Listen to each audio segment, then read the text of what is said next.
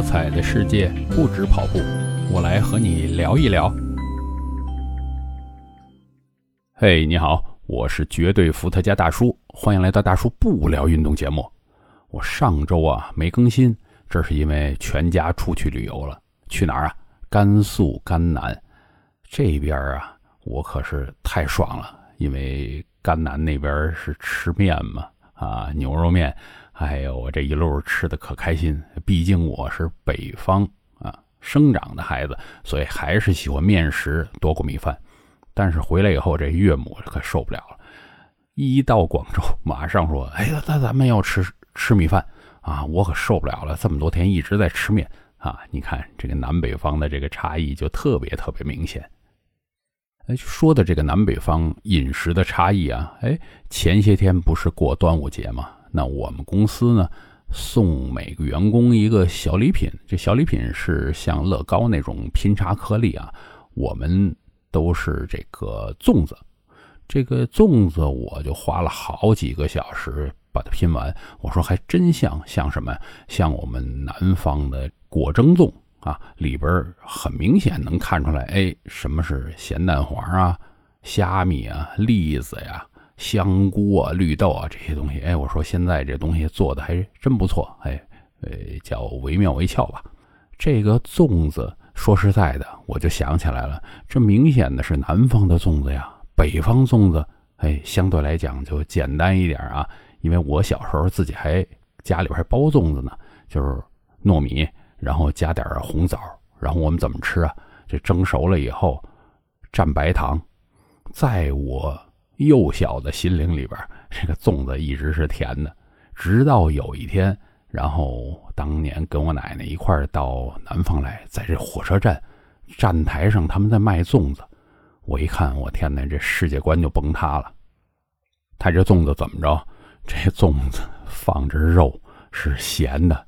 我当时特别疑惑，我这个粽子怎么可能是咸的呢？啊，所以说这南北方的饮食差异啊。这文化还差的特别特别多啊！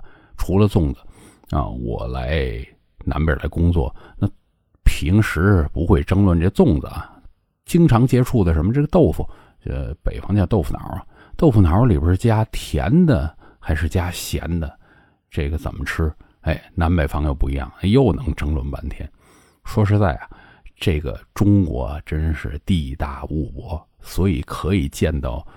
像南北方这种巨大差异东西特别多啊，比如说这个吃饭喝汤，在广东这边一定是先喝汤，喝完汤，哎呀顺溜了，我们再吃饭。但是从小啊，我的这习惯都是先吃饭，吃完了饭以后，最后一道是喝汤。你说这个习惯就差异特别大吧？包括呢，后来我们不是经常去饭馆嘛？哎，说实在的，我小时候还没有。这种消费呢，基本都是在家吃，去饭馆机会很少。那么，这个南北的差异又有了。北方，你这个放在面前，这个小碗下边这个碟子是干什么的？是把这个碗拿开之后，把菜夹在这碟子上吃。但是我这个最早去饭馆去的比较多是在南方，我就不习惯了，因为在广东来说。这个小碗下边放这碟子叫什么？叫骨碟儿，是我们吐骨头的啊，吐这个不能吃的食物的。这有一个巨大差异。包括这个后来他们北方啊，我再回去，他们提醒我，我才发现什么呀？广东这边习惯一个烫碗，就是你这些碗碟上来之后，会给你第一道的热水。那是干什么呢？是把这个碗呢、筷子再高温再烫一烫啊，让你自己放心，证明这东西干净。北方就没有这个过程，所以现在我每次回北方挺不习惯的，因为下了饭馆以后就直接准备开吃。但是我的习惯总是要先烫一烫，但是烫完了以后呢也麻烦，因为南边他习惯了嘛，知道你有这个动作，就会给你一个空的比较大的水盆，我们叫水盅。啊，就是倒这个烫碗的水的，北边他不给，专门去找啊。不过呢，现在由于我们南北的沟通交流很多，所以南北很多习惯呢，大家都互相都了解啊。你说这个什么骨碟啊，什么烫碗，那我现在都觉得大家每次这个习惯不一样的时候，就会心一笑就行了。哎，知道哎，你们有这什么习惯？